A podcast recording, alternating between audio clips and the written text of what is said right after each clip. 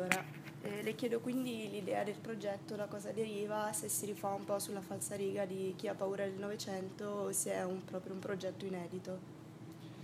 Chi ha paura del Novecento era una cosa un po' diversa, un progetto, una proposta eh, mirata e focalizzata sulla musica del secondo Novecento. No?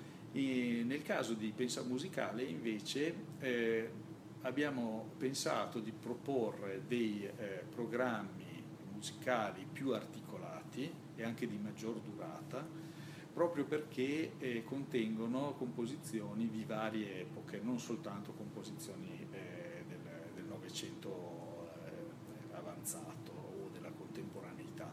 Però de, una delle caratteristiche di questa rassegna è che in ciascuna delle lezioni concerto c'è almeno un pezzo eh, del Novecento inoltrato. Mentre l'obiettivo di Pensa Musicale? L'obiettivo di Pensa Musicale è eh, comunque sempre un obiettivo divulgativo, cioè la sfida è un po' questa, portare a un, a un pubblico anche di persone eh, che non hanno competenze musicali, anzi forse preferibilmente un repertorio eh, di musica d'arte estremamente elevato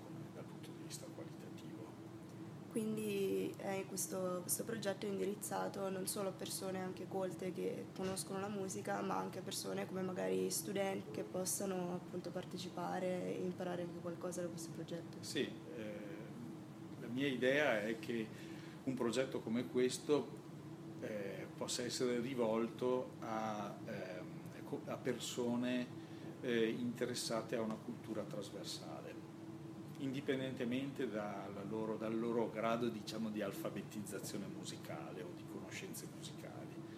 Eh, fra i miei studenti, per esempio, nel, nell'arco di diversi anni di insegnamento, mi sono reso conto che insomma, è impossibile avere in, in, aula durante le lezioni soltanto eh, studenti eh, che hanno competenze musicali e, ehm, e quindi inevitabilmente si matura l'attitudine a parlare di aspetti che non sono specificamente musicali, ma che attraverso la musica possono essere compresi meglio. Quindi, eh, detto questo, chiunque può essere interessato e può essere il destinatario di una rassegna di questo tipo. Eh, appunto per questo. Quindi questi quattro incontri che si svolgeranno nel periodo tra marzo e aprile hanno anche mh, dei temi fondamentali, se non sbaglio, che sono appunto l'interdisciplinarità, la eh, trasmissione musicale e la musica come pensiero musicale, oltre che questo dualismo tra esecuzione e interpretazione. E volevo chiederle appunto se potesse spiegare appunto questo, quest'ultimo punto. Ehm, quando si parla di musica scritta, e quindi prevalentemente la musica di musica d'arte normalmente, musica scritta, eh, abbiamo sempre bisogno di un interprete.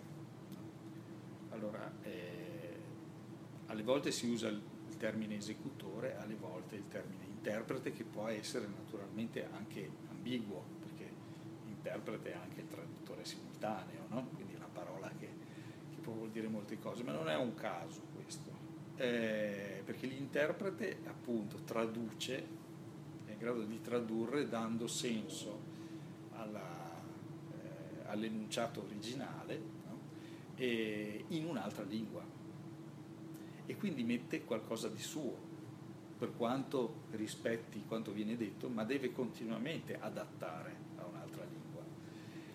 L'esecutore intelligente, l'esecutore musicale intelligente è eh, un interprete proprio nella misura in cui quando ha a che fare con una composizione musicale eh, non si limita all'esecuzione di ciò che è scritto, ma eh, cerca di interpretare il pensiero che sta alla base di quella composizione e cerca di restituirlo sulla base di una serie di fattori concreti eh, che naturalmente interagiscono in questo processo, il tipo di strumento. Se l'interprete è sufficientemente bravo, fa in modo che tutti questi elementi diventino un valore aggiunto anziché un limite.